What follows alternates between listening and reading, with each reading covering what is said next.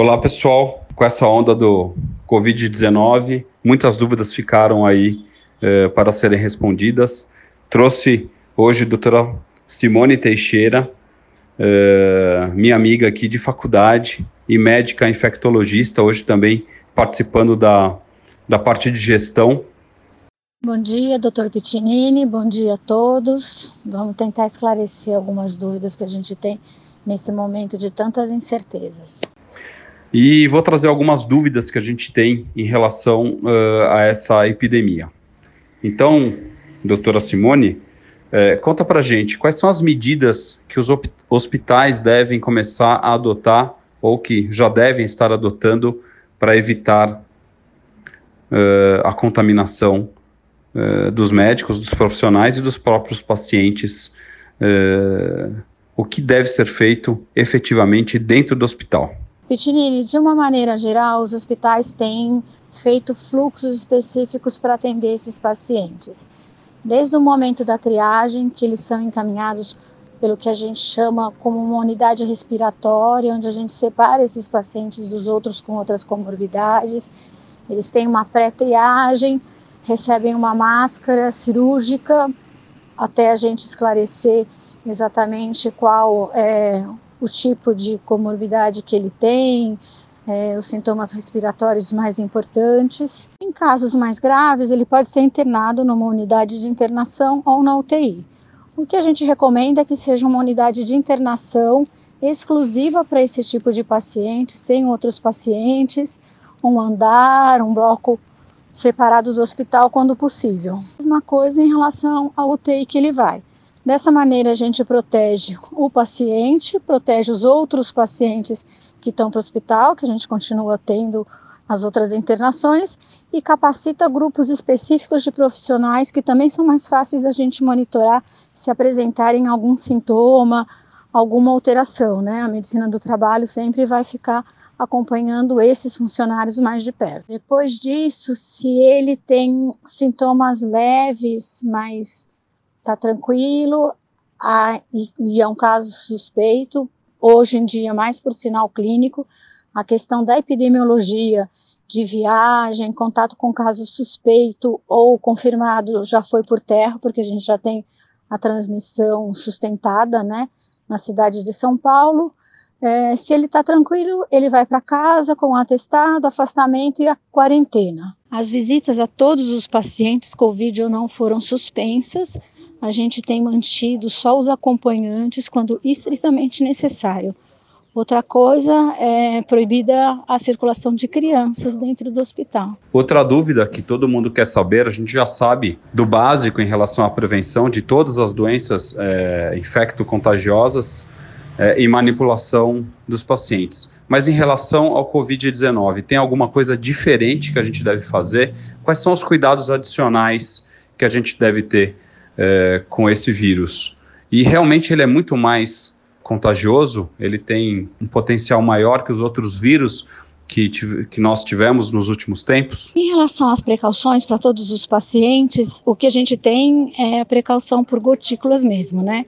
É a máscara cirúrgica, avental descartável, luva, o óculos de proteção e a novidade, talvez que não é muito comum, é a gente usar o gorro. Outras estratégias que podem ser adotadas é cancelamento de, de consultas eletivas quando possível. Alguns setores do hospital a gente já parou o atendimento, como a endoscopia, que a gente sabe que são profissionais bastante expostos. É, as cirurgias, a gente está fazendo uma triagem bem mais rígida em relação aos sintomas respiratórios desses pacientes e cancelando nós acreditamos que a médio ou longo prazo a gente vai atender só cirurgia de emergência mesmo. A mesma coisa para as consultas ambulatoriais, a gente tem adiantado as consultas, principalmente de idosos, tem fornecido receitas das medicações crônicas por um uso mais prolongado.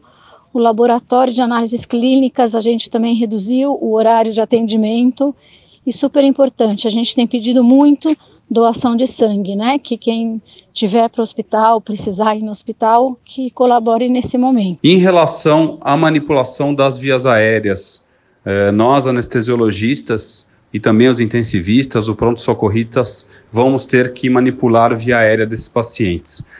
Como que a gente deve agir em relação às precauções, às seguranças, a segurança dos, da gente e também das pessoas que estão nesse ambiente?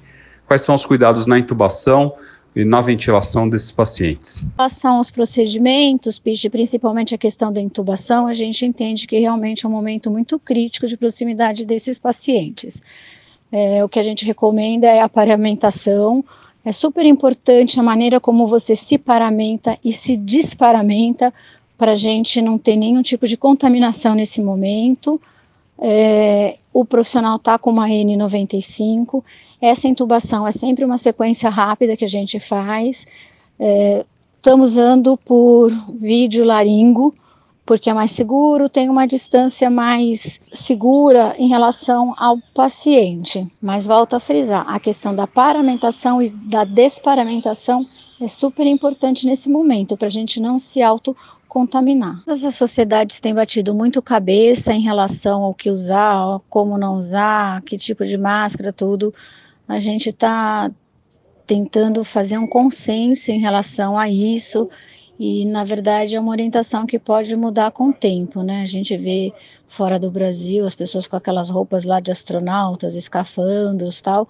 Não é uma coisa que a gente está usando no momento, mas a gente não sabe se vai evoluir para isso. Para procedimentos, seja para coleta do exame, que é um SWAB, ou para procedimentos mais invasivos, intubação, a gente tem usado a N95 e agora, nesse momento, a gente escolheu usar a N95 também para os profissionais que estão trabalhando diariamente nas unidades destinadas a esses pacientes. Aquele andar que a gente separou e a UTI também. É isso aí, pessoal. Essas foram algumas dúvidas de alguns colegas anestesiologistas. É, eu acho que elas são válidas. A gente sempre ouve né, as informações que vêm de profissionais qualificados e que têm formação para isso, para evitar aí, as fake news.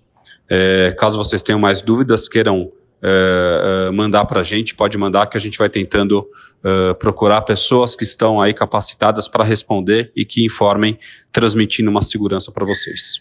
Valeu e até a próxima.